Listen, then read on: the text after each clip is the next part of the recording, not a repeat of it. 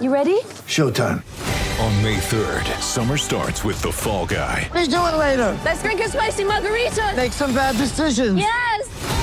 Audiences are falling in love with the most entertaining film of the year. Fall Guy. Fall Guy. Fall Guy. That's what the poster said. See Ryan Gosling and Emily Blunt in the movie critics say exists to make you happy. Trying to make it out? Nope. Because I don't either. It's not what I'm into right now. What are you into? Talking. Yeah. The Fall Guy. Only in theaters May 3rd. Rated PG-13.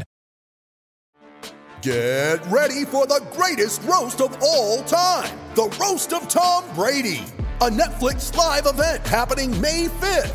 Hosted by Kevin Hart, the seven-time world champion gets his cleats held to the fire by famous friends and frenemies on an unforgettable night where everything is fair game. Tune in on May 5th at 5 p.m. Pacific time for The Roast of Tom Brady, live only on Netflix.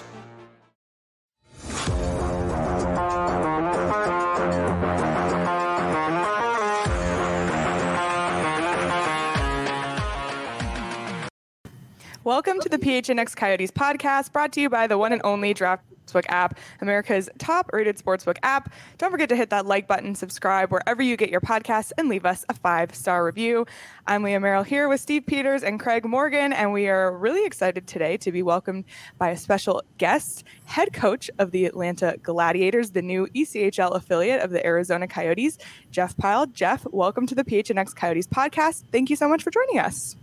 Thank you so much for having me. Excited to be here. Jeff, we obviously heard the news recently that the Coyotes are going to have a new ECHL affiliate with Atlanta. But before we get to all of that, I was diving into your past a little bit. I know this fascinates all of us on the show anyway. So tell us a little bit about your hockey playing path. You enjoyed some really good seasons at Northern Michigan, I believe under Coach Rick Comley, right, whose son is a scout for the Coyotes. Yeah, I did play for Rick, and he was the best coach I ever had. He was a good person. He kind of had his little tricks to motivate you, but he was upfront, honest, And back in the day, he has a stare. And back in the day, you knew when he was mad at you, but it was okay. Like, I like those coaches. I like being, if I'm doing something wrong, I want to know, So, yeah, and I loved it. 3 years there was amazing. I was not a great hockey player when I was young, so all this that I've kind of gotten to was really not in my resume when I was young. So every day for me, I've always told people this, every day is like my NHL. So and Northern was about as professional as it got. I had a blast there. I wanted to ask how that even happened. I looked at where you're from, at least. I don't know how much time you spent in your hometown. I don't know about those early years, but – coming from rural Missouri, how does that happen? It's not a traditional path, that's for sure. No, my dad actually was in the service, and so we moved all around, and then all of a sudden we dropped in Minnesota, and my dad left, and my mom stayed there and took care of us. She was the best dad I ever had. She brought up the kids, and we had an outdoor hockey rink, and this is what a lot of the kids don't understand now, is we had an outdoor hockey rink across the street one way, and across the street the other way. So in the winter, you're either skiing or snowmobiling or, sledding or you're skating. There's not much more you can do. And that's all I did. I was out on the ice every day. I could see the rink from my house. So as soon as it was swept off in the morning, I was there. And that's where we ended up, was Minnesota. And then I was okay in high school. We always had one of the top teams in the state. But I was just average, so I was kind of the guy that would fill in wherever I could. And if I was on the first line sometimes, if normally I was a second, maybe third line guy. And then I played 1 year at junior in the USHL. The first year I never played. So I finally quit and I just said, I'll go play junior B and have some fun, Yeah. And all of a sudden I was playing all the time and I was scoring and I got my confidence. And then, the next year I was in the USHL again, and I figured, okay, I'll play one more year, and then I'll be a construction worker because that's what I was. And I loved that job too. I absolutely loved being a construction worker. I had a blast doing that. And so I played the last year junior, and we did well. And then Rick Comley came to one of our practices, and afterwards he took us to breakfast, and he just said, I'd like to have you come to Northern. And he said, you'll make the team. It's just a matter of how good you want to, how much you want to play. And that was all I needed, was that right there. And I got recruited from some other teams, but I had a buddy that knew a little bit about Northern, and I asked him, and he told me, go there. It's a nice place, and best decision I ever made. Second best, other than my wife. So I got to throw that one in there just in case, because we know she's listening, Jeff. So my question, Jeff, and you brought up my keyword here from Minnesota, because I'm a Minnesota kid from way up north in Bemidji. So where did you go to high school? In the Minneapolis. Lincoln High School, before Kennedy and before Jefferson. Lincoln. Before Jefferson. Wow, that's old. Bemidji was the first and only hockey school I ever did. Oh, my dad owned the hockey school up there, Jeff. I got the Bemidji Hockey School T-shirts stacked in my closet just now. So yeah, I went there when I was young, and I loved it. Yeah, it's back when hockey schools, when there weren't many going on there in Brainerd. So Jeff, yeah. I got a question about your coaching path. So I look at your schedule, your hockey DB, and you talked about the best coach you ever had. What about the coach in 86-87 with the Saginaw Generals? The assistant coach of the Saginaw Generals was listed as Jeff Pyle.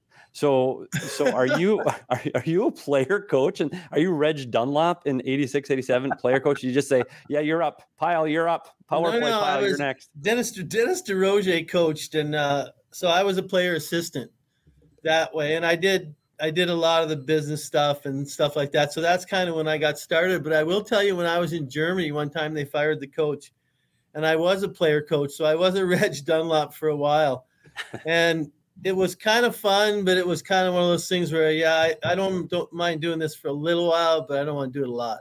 Yeah, I'd be calling my number all the time. My son would be going through the, yep, you're up. Pyle, you're up. So then when did the bug for coaching come in? Like, how does that start? The transition from player, like, when do you go, okay, I just can't do this anymore. Either your body, your mind, or saying, hey, I got to try something else. Yeah, I had a back injury, and I still to this day suffer from it. And it's kind of like my battle scar. I don't even care. Some days I struggle walking, but that's all right. But it happened when I was in Germany, and I couldn't play after that anymore. So I was getting ready to go home, and they're like, would you like to stay and coach? And I said, you have a coach here. And they go, well, if you stay, we'll fire him. I said, no, you're not going to do that to me. Wow. I said, you guys got to decide what you're going to do, and then I'll decide from there what I'm going to do, And they go, well, if you stay, we'll fire him. And I said, I got tickets going home tomorrow that you guys paid for, so that's my plan right now. So they decided to fire him, and then I stayed. And then and I didn't really want to be a coach. Like, I was going to go home and just start working, because I told my wife, I played college. I played pro for 13 years. I was over in Europe. We kind of did what we wanted to do. We had our son over in Germany, so I didn't want him to go to school. He was like 4 years old. So then I came home after that. I did 4 years over in Germany, and then I came home after that, and I was getting ready to get out of hockey. But I talked to Don Waddell, because I played with him at Northern, and I congratulated him because they had won the Stanley Cup with Detroit before that as assistant. And I was just so fired up for him, especially in Detroit where he was from, proud of him for that. And then he goes, what are you going to do? And I go, I don't know. I've thrown my resume out, but I'm not sure, And so then 4 days later, I had somebody reach out to me after Donnie had talked to somebody, So Bob McNamara called me, wanted me to be an assistant in Grand Rapids for Curtis Hunt and him. And I went there, and I just loved it. I was like the eye in the sky, and I did the video, and, just jumped around on practice. And Curtis Hunt had a ton of energy, and I fed off of that and learned from him. And then the next year I ended up going to Mobile, Alabama, and took the job there. And that's where my coaching really started right there. I went to a bad situation and had to rebuild it, and finished the season 16-6-2 and made the playoffs. And I took one day off and then started recruiting again. So wow. That's my career right there. So I want to go back to your playing career a little bit. And you mentioned Germany, but you experienced just about every minor league hockey there is to experience: the Atlantic Coast Hockey League, the International Hockey League, and the American Hockey League. And then, of course, Germany. So from your time as a player, what did you learn about the American League system and how it evolved, and that, how that plays into, you as a coach now? When I was in the American League in Binghamton, it was a tight checking league. And you were told as a rookie, you're going to wait. I was told by Larry Kish, Galarno sat, Neufeld sat, and you're going to sit. So I was like, all right, fine, And then he picked on me because I was an American too. So I was like, okay, fine, that's fine, But in the end, the American League to me, it was good. and there was a lot of, you know, great players in that league. But when I got to play in the IHL, there was good NHL players in that league. Like the team I played with, where we had Mark Bergerman, we had Eddie Belfour, Panger, Butch Cassidy. Like we had a ton of guys, great guys. Kenny Painter, Dave Manson, you know, Rick Patterson, Bill Gardner. So that league was really good. That was when that league turned from the old IHL to the new IHL. It was starting to turn, and there were great players coming into the league, and all the teams were getting better. Better coaches were coming in. It was really fun, and that's kind of where I learned too. And I'm a big, I'm the guy that I want to learn till I die type guy. You know, I want to, if I have a question, it's coming. You know, like I never think that I know too much, and there's always someone better and knows more. So I'm just kind of a sponge in every situation. So that's how I started. And Donnie was working with Rick Dudley, so I would follow a little bit of their stuff. And then with the Atlanta affiliation, I got in the middle of every coach that ever came through here. So how can you not learn? You know, I'd be a moron to not learn. What do you think minor leagues in the U.S. can do a better job of? Just protecting players. They do a good job of it anyway, but just headshots, especially at our level, the headshots, you know, there's just too much danger now, and guys are too big and strong. But it's not everybody's, it's not bad. Everybody's trying, but I think that's the biggest thing. The dirty stuff has got to get out of the game. Fighting's okay.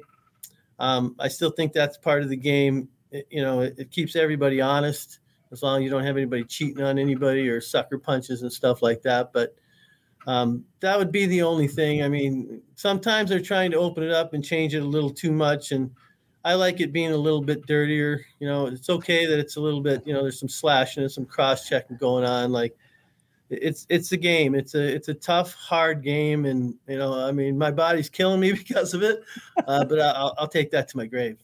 Jeff, we always hear Phoenix referred to as a non-traditional hockey market, and you touched on this earlier, you have coached in some very non-traditional markets like Mobile, Alabama, as you mentioned, the Atlanta area, Cedar Park, Texas, Evansville, Indiana. Can you take us through some of those experiences and memories of being at that level in cities like that? Mobile was extremely cool. Like, and that was my first coaching job, because I had actually, when I came home after Grand Rapids, you know, I told my wife, I said, we can settle down, or, you know, I can go in hockey. And I had 3 interviews. And the first one, they said, Jeff, your resume looks great. You're a great guy. But you've been in Germany for 10 years. So we're a little worried. And I said, yeah, I get it. You know, and then the first one was in Fayetteville in the Central League. And then the second one was in Muskegon. I think it was the Colonial League, and same thing, exact same thing. And they said, yeah, great interview. And yeah, you're great coach, player, you know, but you've been in Germany. And so I'm like, okay, no problem, you know. And I wasn't super disappointed, because I understood. And so then I got a call from Mobile, and they said, you know, can you come in? I said, yeah. And then at that time, I had interviewed for Coca-Cola, and I am the best sponsor for Coca-Cola in the history of Coca-Cola. I live off this stuff. But the bottom line is I went to Coca-Cola, and it was a good job. And it would have been in Minnesota, and we could settle down. And so they offered me the job, and I said, listen, I've already accepted to go out of town. I'm going to go out of town to this interview, and they're going to tell me your resume looks great, you're a good guy, but, you know, we're going to go in a different direction. So that's what I had planned. Then I went out of town to Mobile, and went golfing with Steve Chapman the first day, and we had a great time. And we went with this guy who was like the major rep from Burger King. His name was Frank. We had a great day. He was the guy that always walks in your line and putts before you when he's not supposed to type guy, but he was a great guy. He's a really nice guy and everything. So we had fun that day. That dinner, we went out to dinner with Toby Jeffries and Tiny Simmons and Chappie. And the 4 of us were sitting there, and Toby goes, yeah, I heard you had some interviews. And I said, yeah, I did. And I said, the bottom line is, I said, first one, just like I told you guys, exact same story. And Toby looked at me, he goes, 3rd time's a charm. And he winked at me. And I got like this rush of anxiety, and I was like, oh my God, I might get this job. Now what do I do? You know, like, and I started to panic, and I had a club sandwich, and I couldn't even eat it. I couldn't even pick it up. So I sat there the rest of the night, then took it to go. And so I got back to the hotel, and I told Kathy, I said, you know, what do you want to do? I said, we might get this job. And she goes, no way. And I said, yeah, we might get this job. And so she goes, now what? And I said, I don't know. So I said, I told Chappie the next morning, we had a meeting. I went home and I just told Kathy, I said, you know, you pick what you want to do. I said, you've been following me around for a while. I said, I'll get out of this. Got this job with Coca-Cola. I'll be a merchandise guy. I can see myself doing that, saving us a lot of money on Coke right there. So I was all in for that. I was like, I'll do that. And she said, and her exact words were, she goes, you do hockey. And so she goes, let's do it. So I was like, all right. You know, so we went and now here we are. So really it was her decision to do this. And I was okay with not doing it because I wasn't sure if I wanted to coach. I mean, I loved the game and traveled and the whole nine yards, but I was willing to settle down too. But she's from California and I met her at Marquette, Michigan and dated her from then. And, I knew she wasn't going to go to Minnesota and stay there. Never in a million years. So I was glad she made that choice. Did you, I mean, was it an experience coaching in markets like that though? Where it, again, hockey's not exactly ingrained in Mobile or Evansville. What did you find out about those markets? Mobile was just crazy. Cause it just wasn't, it was one of those markets where you go in there and it was in a rodeo type arena, you know? But the fans were great. Like during Mardi Gras, everybody would be there. It'd be crazy, you know, and that's where Mardi Gras originated. And so it was just this deep South, but it was hockey with a bit of a twang, you know, that's really all it was. And it was a lot of fun, great people. And, you know, I had unbelievable friends still there that we worked with. And then we go into Atlanta where we go, you know, from probably the worst arena in the league to the best arena in the league in Atlanta. And that was just everybody. It was like, so much building going on and we're in the best building in the league and everything around us is developing. So that was amazing. And then I get the chance in the American League too. I've tripped on more jobs. I'm telling you, like, I didn't even throw my resume out for some of these. So I'm in Mobile and, or in Atlanta and they're asking me about, Ryan Garbutt, who I had, you know, Glenn Gulletson and Scott White called me about him and said, hey, what do you think about this guy being in the NHL? And I said, he's got all the tools. He skates. He's tough. He can score. He hits hard. I say he just has to make some better decisions. But yeah, I think he could, you know.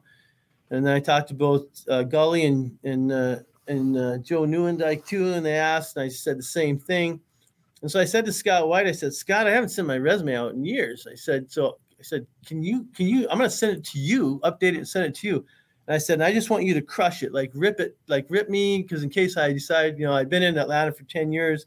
Maybe it's time to move type thing. And he goes, yeah, send it to me. And I said, I know you guys have another coach. And I really wasn't looking for a job. I just wanted to see if my resume looked okay, you know, because being an older guy and, you know, not as great with the computer like some of the kids were. So I sent it to him and he calls me a day later and he goes, would you like to fly into Dallas? You know, so I'm like, got caught like totally blindsided. So I'm like, yeah. So I fly in there and I meet with those guys and it was a good meeting and everything. And you know, I met with the equipment guys. I knew a couple of them. They just said, you know, you're the only one they're introducing everybody to. So I was like, oh, no, now I got to make another decision. And we were ready to leave Atlanta, but it's like, do we move the family again, which is tough on the family all the time. But I always look at it as, you know, the experiences. You know, we're in Cedar Park, and then you're right next to Austin. And it's keep Austin. What's the word there? Keep Austin weird or something like that, you know, and, you know, you're in Texas now, as opposed to, you know, Alabama and just a bigger market, the, you know, NHL, American League, you know, I go to Dallas's camp, you know, and then you're in the American League the whole year and you're just, you know, great prospects, but you know, that market was just hot too, you know, just, and still is. And it's a great organization, the Dallas, you know, Texas organization. Every one of those people were great. So then I got to go there. And then, you know, like I said, it's, you know, I find myself in Europe and places. And to me, the experience that we've had, the life lesson that Kathy and I have had of being able to, you know, travel the world and do what we do. And, you know, I would never in a million years ever change it. Sorry about that, you guys. I just love, like I said, I've been so blessed to be able to do what I do. Jeff, can you provide some insight as to how this agreement came about with the Coyotes? I think you have a relationship with Coyotes Assistant General Manager John Ferguson Jr., but maybe you can provide some insight as to how this all came about. Yeah, well, we were working with Boston before, and then last year we worked with Ottawa, and we had some other stuff going on too that we were trying to put. You know, I had a friend that was trying to put a team, maybe in New Mexico if possible, you know, type thing. And there was some stuff going on there, which in this league happens all the time. Everybody's trying to buy everything and change everything type thing. So I had found out that John had moved over there, and and Bill too. I knew Bill from before being in the ECHL. And so I just kind of reached out to both of them and said, listen, I'm just going to plant a seed here. If somewhere down the line, you know, you guys need an affiliate, you know, because I told them if they're staying with Rapid, that's fine. If they're not, you know, and they're looking, we'd like to throw our name in the hat. So that's really how that got going. And John's relationship with me, I think I worked with him for a couple of years, and, you know, he knows me, and that I think the familiarity is good. I think it's easier for him too, because he knows what I do and how I'm going to, you know, run my program here. So I think that's really how it got going. I think it's kind of from a trust, and flying in out of Atlanta is a great place to, you know, get flights and easy to get in and out. So I use that hub pretty well too. So we saw this a lot last year with the Coyotes. They went through a lot of injuries. So they had guys, you know, they go up the ladder. They're going from Tucson up to Phoenix, and they had to go from Rapids up to Tucson. So you're in your position in the ECHL, you're providing most of your players up to Tucson. So is that communication go through you? Do you get a sense and develop a relationship with Steve Potvin, the head coach, or do you deal mostly with, as you said, with John Ferguson Jr. and with management to get that relationship together? Well, I think it's a little of both, because John, you know, will call me sometimes and say, you know, we might need this guy back, or, you know, or their guys are up and they need another guy from us. So John may call, and then Steve may call too and go. A lot of time it'll be Steve probably too, because he'll want to know he needs this guy, or who's playing better. Is it this guy or this guy? So he kind of, and I think that's a good way to do it. They, you know, they're going to want to, you know, pit these kids against each other. So who's ever playing the best in that position at that time. And sometimes they'll take our guys just to motivate their own guys and send a message. So it's really a little bit of both. But I think at the time when there's a question on players, it would be Steve calling me, or, you know, John, one of those, John Slaney too, you know, just to get a read on the guy or a goalie, whatever it may be, you know. How hard is that as a coach? When you see it, you're happy for the kid. You like to see a kid develop and move up and get different playing experiences. But as a coach, when those kids leave and get the call up to the American League or eventually up to the big club, they're your best players. I mean, and those are the guys that you're good players, and the good offensive and defensive and great goaltenders are the ones that are moving up and down. How does that affect you as a coach?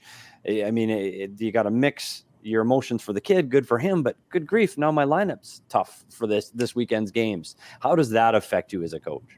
Well, you kind of put on the face. Like, man, I'm happy for him. And then when the door closes, you're like, God, I wish that.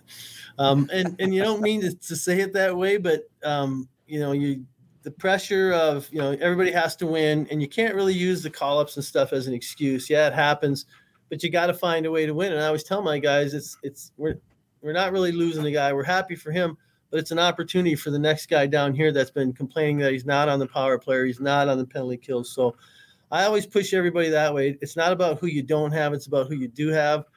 So I push that out of the way. I mean, I like when we're shorthanded. I like when we're the underdog.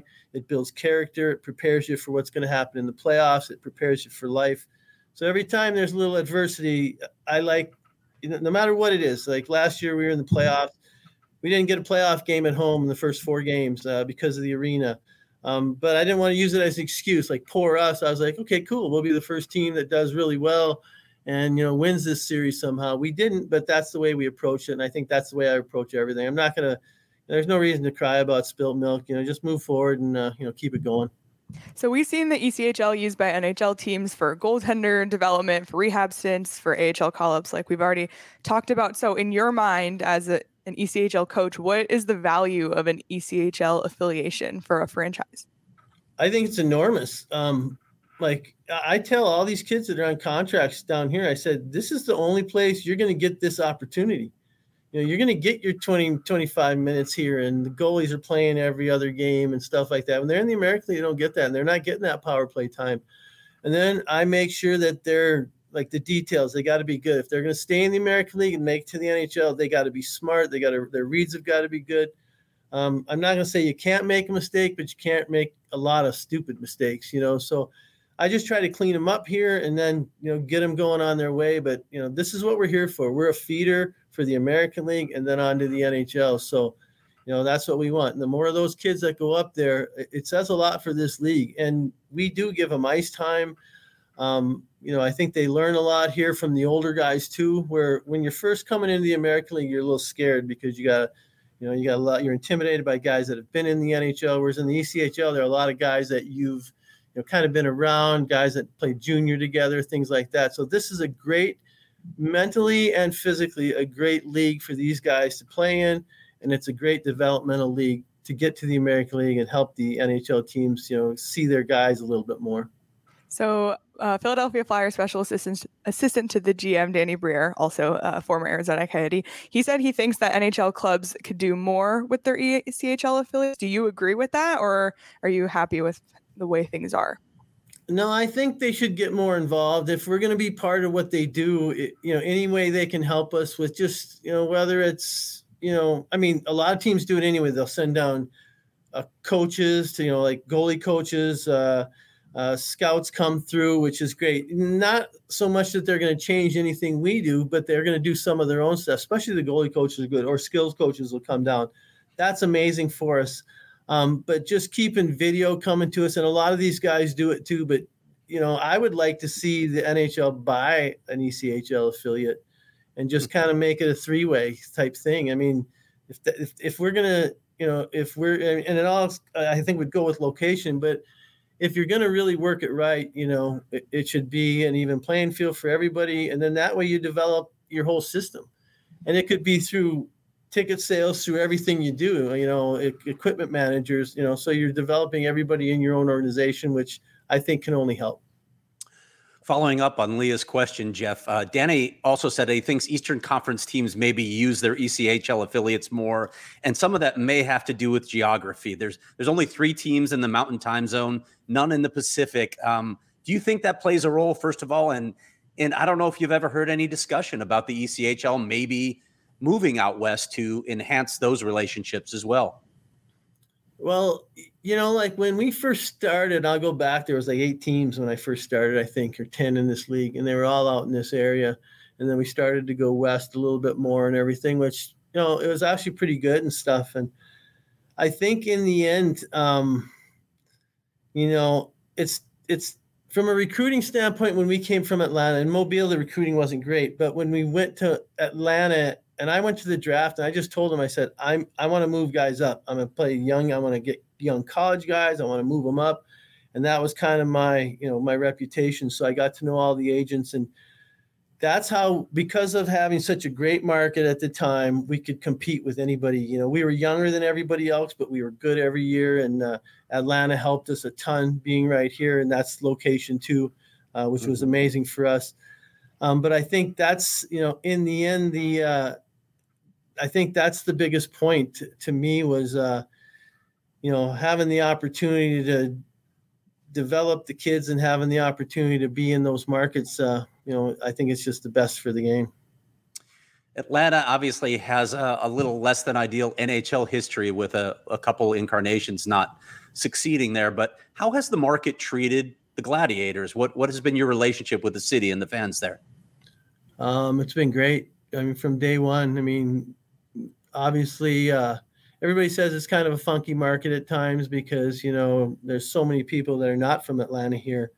The Thrashers probably didn't draw as good as they could have, you know, at times, but you know, that is what it is. When we first started here, you know, they were 45 minutes down the way, and we'd have fans that would go see their game during the day and come see our game at night, you know, so there was crazy hockey fans. You know, just the only thing is I don't think they ever developed their own.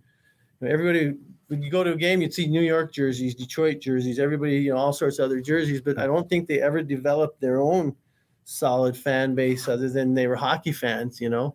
And then they never made a lot of playoff runs with shirts too, but that's the same thing with us is when we were rocking and rolling early, we were averaging, you know, 5,500. Then when the, you know, when the NHL went on strike, we were right around 6,000, and, you know, we were getting sellouts, and There was one night, I know Derek Nesbitt always talks about that, the one night where the Thrashers were playing downtown and they drew, I think, 9,500, and we drew a little over 10 here and outdrew them that night. So, that to us, that was a big thing. You know, you're competing, and I think it's a good market. You know, I mean, maybe we haven't tapped it the way we could have. I don't know. I'm not the business type, so I can't say that, but our fans have been amazing. They've stuck with us. We've had fans, that I consider great friends, that have just been our fans forever, and they follow us around. When I was in Texas, they'd show up there, and in Mobile, they'd show up there, even the fans from Mobile. That's when I realized what a cult it was from a standpoint of the Mobile Mystics. Our fans, the one guy we went to Pensacola, and fans from Mobile came over, and they said, and they hadn't had a team for a while or nothing. And they came over and they had the old jerseys on. So I took a picture with them, and, we were talking and stuff. And they said, "We cried when you guys lost in the finals that year." And it didn't even hit me that they would even think about it, but that's how the way it is. It's just, this league is an amazing league, and people are, they're diehards. It's just, I think it's a great league, and it keeps expanding more and more. Now we're in Canada too. So going out West would be good.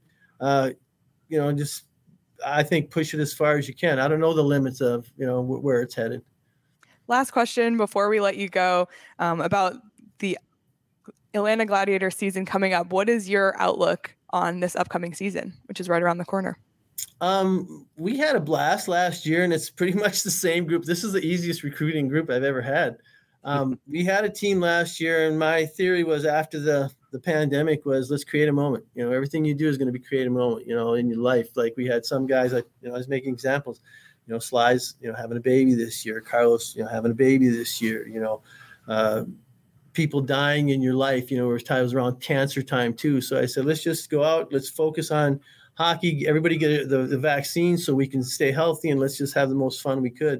And we had one of the best years we've had in a long time, and everybody just bought in, and we had fun. So we're just going to do the same thing. And this, I'm getting towards the end of my career here. So every year to me is going to be, I'm going to have fun, I'm going to work hard, and I'm going to press these guys every day to bring their best. And that's really all I can do.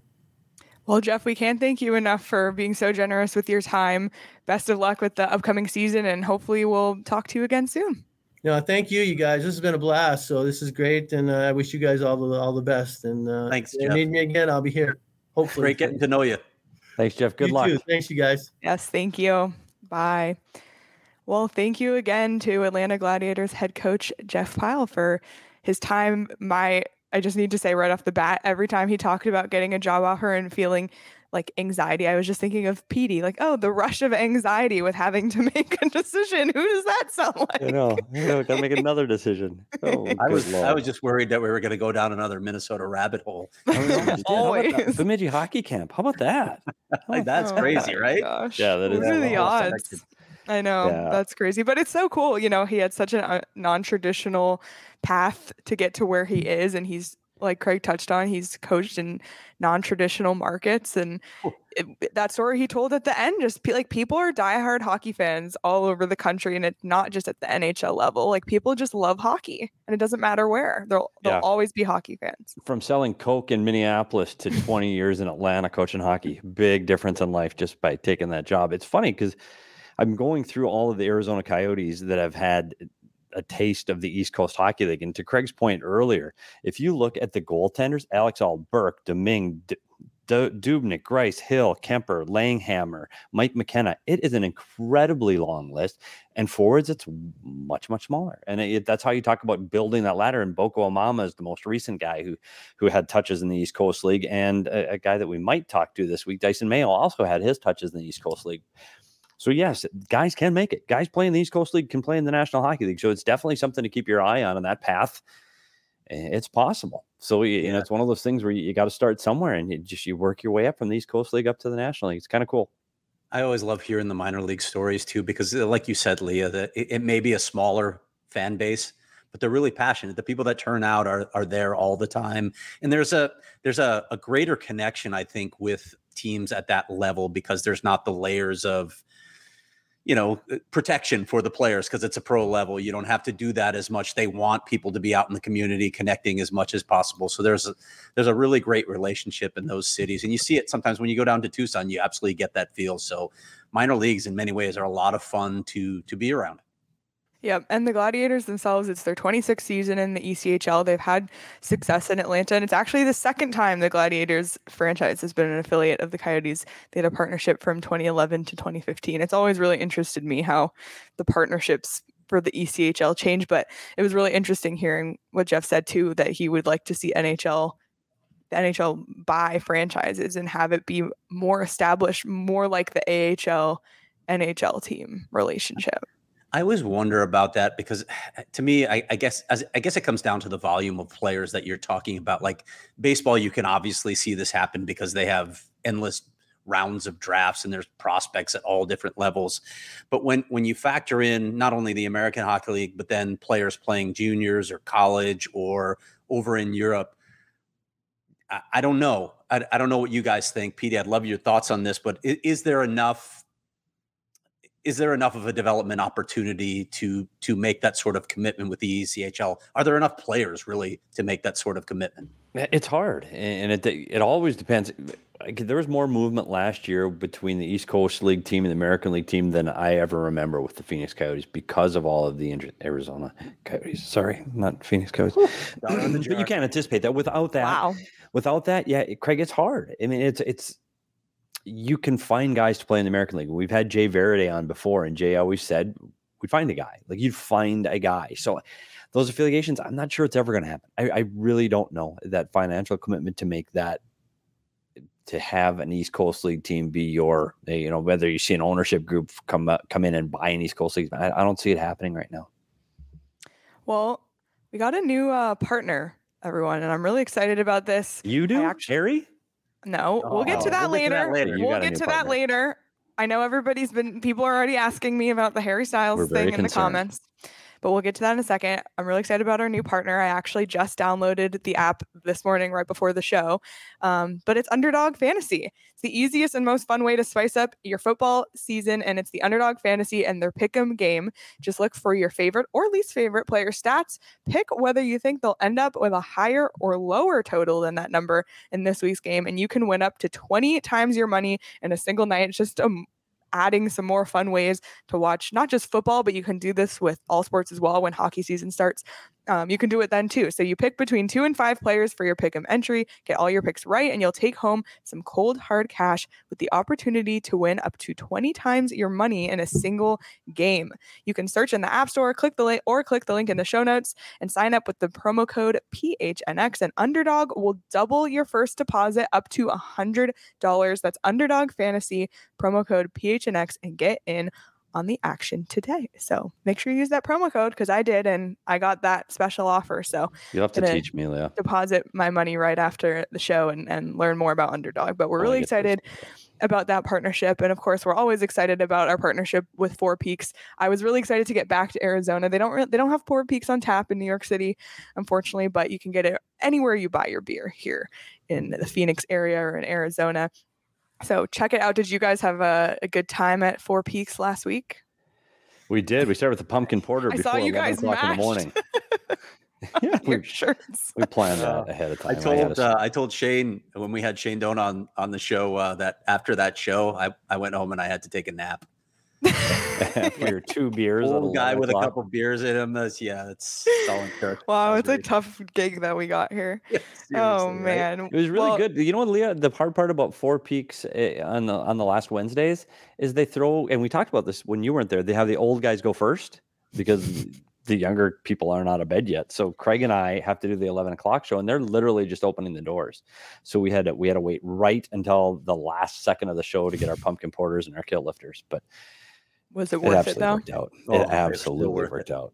You know, they're so good out of the tap. They are. I need to try the pumpkin porter. I still haven't. I tell you what, I'm not a big overly done pumpkin flavored anything. And I got to give it to Craig. I don't tell him that I said that, but it's subtle. It's a subtle little, it's like pumpkin pie on Thanksgiving morning. It is. It's just a little subtle. It's got a little bit of, I don't know if it's cinnamon or nutmeg, but it's got a little something. No heavy aftertaste. It was perfect. I'm ready. Well, sign me up. Now that it's after Labor Day, I'm ready for pumpkin season. But be sure, if you haven't already, to enter the Toast of the Month sweepstakes, and you can win a $50 Four Peaks gift card, a PHNX shirt of your choice, and a PHNX annual membership. Go to gophnx.com or click on the link in the show notes. You must be 21 or older and enjoy responsibly. Okay, I'm throwing a curveball because I'm bringing up something that wasn't in the rundown. I think it's ready. I didn't actually check, but... I think it's the NHLPA event. I should have known this better, but we saw a picture on Twitter circulating this morning of Dylan Guenther wearing the Kachina. Here it is from Greg Wisniewski. Dylan Guenther, the Arizona Coyotes, with their jersey ad. We're starting to see ads on NHL jerseys, all fine and good.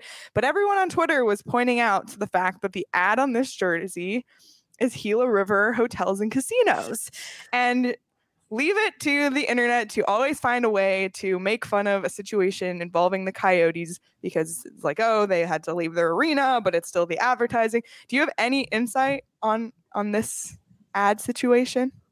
I do not. Anyone? I know that they still had an agreement with them, so maybe that's part of it.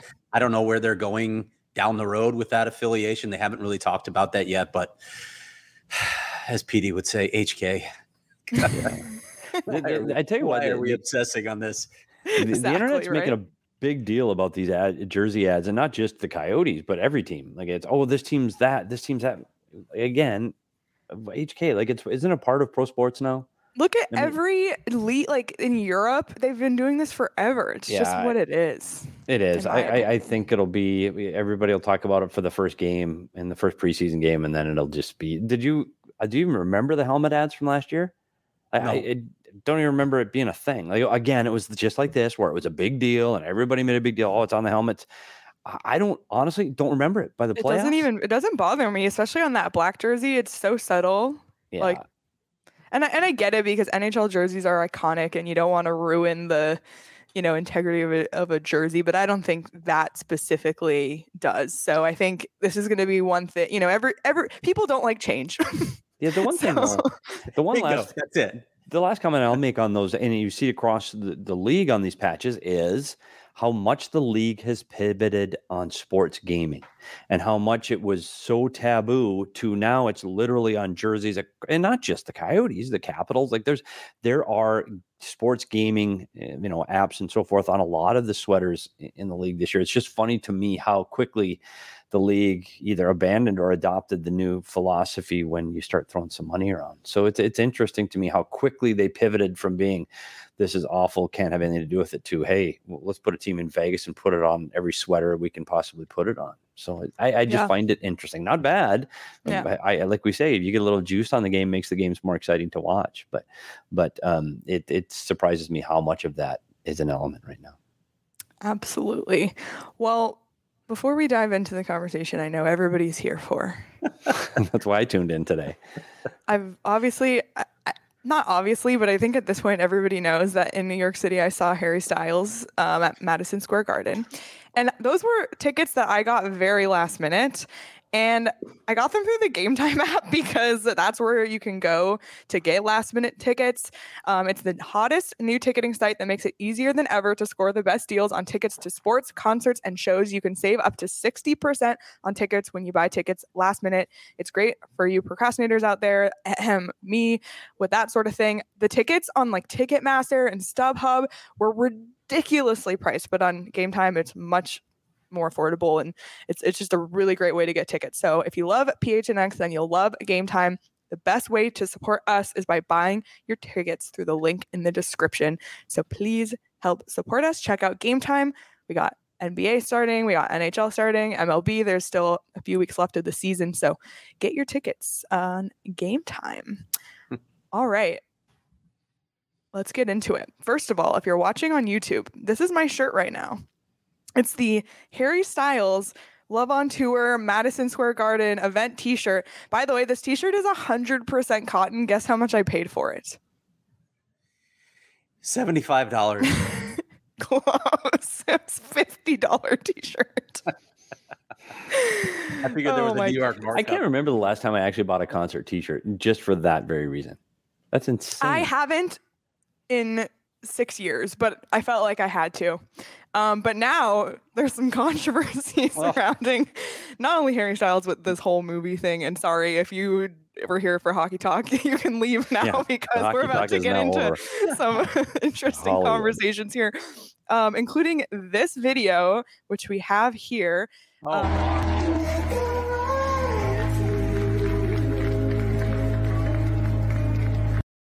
Okay, it was very fast, but if you haven't seen the video, just go on Twitter and search Harry Styles spit, and you'll see this video again. And it is potentially Harry Styles spitting on Chris Pine at the Don't Worry Darling premiere at the Venice Film Festival. And I know Craig has a lot to say on this, so Craig, I'll give it over to you. I just need to know, Leah, if it in fact is confirmed that he spit in his lap. First of all, we all want to know why. Of course, there's been a lot of drama on that set anyway, not just with those two males. So much drama. Yeah, there's been a lot of drama. But I want to know, Leah, if it in fact is proven that Harry Styles spit in Chris Pine's lap, are you going to distance yourself from Harry Styles? I think I definitely would distance myself, but I don't believe that he did, or if he did, I don't believe it was on purpose. Wait a minute. Like, what is sometimes you just like follow up on that. You can drool and it could fall down, but the problem is that saliva to project over to someone else's lap. You literally have to project it. But what if they what if it's like an inside joke that they have? I don't know. What if they were like, let's cause more drama for the PR for this film? Maybe, yeah. Who knows? I don't know. I don't know if we'll ever hear the truth on this, but that was a weird scene, and it just. It's funny that it comes right after you went to see Harry Styles at MSG. So, by the way, how was the show? It was phenomenal. He's a really good performer. I'm not sure about him as an actor yet. I've only seen him in Dunkirk, which he didn't really have a huge role in. But as a singer and a performer, he's very good. It was my first time ever in Madison Square Garden, which was a really cool first experience for me. When I walked in the metal detector, I looked on the ground. There's like plaques kind of on the ground, and I looked down, and it was a Wayne Gretzky one. So it felt very appropriate that I saw the hockey one, and also just being there and as a hockey fan, like looking up and seeing all the New York Rangers banners and retired numbers, it was really cool. It's been a dream of mine forever to see anything at MSG. So next on the list is I have to catch an NHL game there. I would love to see that. So, well, I'm glad you had fun, Leah, because we barely missed you, right, Craig? Barely. Oh my God! So smoothly while you were gone, Leah. My back is so sore from trying to carry this show for 3 days. It was. I can't, like, every day from the second you left, every show was like, I was just begging for you to get your butt home because this was so hard. It's hard to do what you do. It's hard to steer us to, especially trying to keep Craig and I on track. It's really hard. So I am so, so grateful that you're back, Leah. Thank you so much for returning. I was worried you were going to stay with Harry and just the marry me sign, and we were going to lose you forever because honestly, the show doesn't quite flow the same without you. So glad you're back. Yeah. Well, I appreciate that. It was nice to have a vacation. So thank you guys for holding it down while I was gone. And if you haven't, by the way, if you missed the shows last week, Craig and Petey actually talked to Shane Doan on Thursday. You can watch that on YouTube or listen to it wherever you get your podcasts. We talked to Travis Boyd. That was last Friday. So lots of great interviews. If you want to catch up on your commute this week, really tons of great interviews. And we possibly have more this week coming up, which is great. And on Friday is our 1 year anniversary. Wow. Yeah. Of PHNX Coyotes, and all the rest of the PHNX shows. So we'll have a special episode Friday about our 1 year anniversary. I literally cannot believe that we're here on a year. So, man. Is that regular time, Leah? Is that 11 o'clock on Friday? Yep. 11 a.m. on Friday. So we might have to, by the way, speaking of the Shane Doan interview, we might have to highlight one particular quote from Shane. It will be on our social media later. Look out for that at PHNX_Coyotes. He's like, wait, trying to recall what Shade said about me. Don't worry about it, Petey. You'll see it later. Yeah. Well, speaking of things I can't believe are here already, the NFL, it's NFL week one this week, starting on Thursday and Sunday. I cannot wait. I cannot believe it. it's here. And the DraftKings Sportsbook app is hooking our fans up. Right now, new customers can bet just $5 and get $200 in free bets instantly. And as an added bonus for week one, everyone can experience the thrill of DraftKings early win promotion. It's simple. Download the DraftKings Sportsbook, use promo code PHNX, and bet on an NFL team to win. If your team leads by 10 at any point during the game, you get paid instantly, even if your team loses. That's promo code PHNX. Only at the DraftKings Sportsbook app. Check it out today. And we're going to bring in Sean for 1 second to give. We're going to have a bonus DraftKings pick of the week. So, Sean what do you got for your early half of the week pick of the week? I mean, I feel like I don't have much of a choice but to choose the Buffalo Bills -2. I mean, football's back. My team is opening off the NFL or kicking off the NFL season for the world as favorites. -2, -110. I feel like they're going to win. You can use that promo if they're up by 7 points at any point, which I think they will be. You get your money regardless, so might as well go Bills -2. They're about to win the Super Bowl this year. If they win this game, they might go undefeated. They're about to win undefeated. Here it is. Wow. I'm just saying. So yeah, Bills -2 is my DraftKings Sportsbook pick of the week. All right. Stay on the screen for a minute because I'm throwing something else out that is not in the show notes either. Since we're all here and the Arizona Cardinals are getting ready to start their season, I want a win projection from each of you. It could be a range from 6 to 7, 9 to 10. What are your thoughts? Where are the Cardinals going to be in terms of win totals this year? Everyone? Oh, for the whole season? You know, I have a feeling DP is probably a little bit more dialed into this. So. Yeah, I've looked at their schedule before I went through this. I think I was thinking 11-6, but wow. they could end up going 9-8, right? 9 was my gut reaction. Yeah, but I was looking at their game. They have the schedule. They have games they should be able to win. The Seahawks are really bad, so that's 2 wins in conference presumably. I think they can win 11 games. I don't think they're going to really come close to the Super Bowl, though. Leah, did you say yours already? Sorry. I said 9 was my gut. Okay. Well, she had 11 and 9, and I was going to say 9 too. So now I got to decide because I want to stay. Why don't you go 10 and do the average? But then 10's aggressive, though. 10's that's a good season. 10's a playoff season. So is it a playoff team? Are they going to get decimated with injuries again? Are they going to have quarterback controversies and problems? And do I go with 8? But if I say 8, then I get Johnny Venerable and Bo all over me. And last thing I want is Frank all over me. That'd be, oh boy. So I'm going to go with 10 instead of the 8 that I really would like to lean to. So I'll say 10. Okay. Well, they can be all over me then because I'm going to go with the 8 to 9 range for the Cardinals for their win total of the season. I wish they had D-Hop, right? That's the big thing for me. If he were playing a full season, I'd have more wins on the board, but I think that's going to make a difference early on. So I'm going to go with that range, and hopefully they prove us all wrong, right? I will say this from my weekend college football, and I started my first before ASU played on Thursday. I called Shane Diefenbach to get a little idea of how to bet that one, and I tell you, the Dief, huge. He said hammer the Sun Devils, which I did. Unfortunately, the weekend went downhill from there, so I'm going to have to use the NFL week to make up. So I started off 1-0, and I finished 1-5. So. We'll have to make it up in the NFL this weekend. All right. So let's go DraftKings. Well, thanks, Sean, for your pick. Much appreciated. And remember, everyone, for DraftKings, minimum age and eligibility restrictions apply. See show notes for details. And if you want to get more advice from Shane, stay here on the PHNX Sports YouTube channel for 12 o'clock for the PHNX Daily Bets show. And you can catch PHNX Cardinals because they know more than we claim to know. So if you've made it this far in the episode listening to us talk about Harry Styles and film premieres and football, thank you so much for tuning in. You can get football stories at gophnx.com from our talented writers, and we got Craig always on top of his stories. He has a lot of great stuff coming up on the website. Anything you want to plug for this week, Craig? I've actually got a couple of stories on players. I'm going to talk to Connor Timmins tomorrow. I'm also going to talk to Liam Kirk, so we'll have a couple updates there. Awesome. Well, become a member at GoPHNX.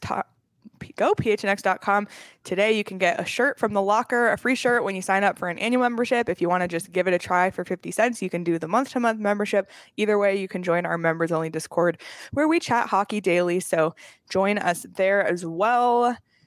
I think that's it from us today. Any final notes? I'm just, let's go. Like, was the hockey season getting closer? It's close. Like when the preseason. When we're talking about Harry Styles, it's time to start the hockey season. Let's go. Right. No offense, Harry, let's go. Like, as PD would say, LFG. LFG. Let's talk about players and hockey and rookie camp. And I promise we're almost there. We're almost players there. And rosters. And we start arguing. Yep. 2 weeks. Can't wait. Yep. Can't wait for the Phil Kessel return to ASU. I mean, those kind of things. That's the hard hitting stuff I want to do. Phil Kessel walking through the concourse. Oh my God. I forgot about the popcorn walk. What's he gonna? Can he get a hot dog on the way? Can you? Oh boy, no! Can't say that, Phil. I'm sorry. Oh no! Phil, I'm sorry. On that, it wasn't even light hot dogs. On that, okay. Let's wrap this up. And by the way, Chris, no, I did not throw nuggets at Harry. He's been asking in the comments. Everybody, we'll be back again tomorrow live at 11 a.m. on the PHNX Sports YouTube channel, and we'll have an audio show Thursday and live for our 1-year anniversary show Friday at 11 a.m. So subscribe to the PHNX Sports YouTube channel. Follow PHNX Sports across all socials, TikTok, Instagram, Facebook, Twitter, and then follow us on Twitter at @PHNX_Coyotes. Thank you so much for watching. Thank you so much again to Jeff Pyle for joining us on our show today. Have a great rest of your Tuesday, everyone, and we'll see you tomorrow.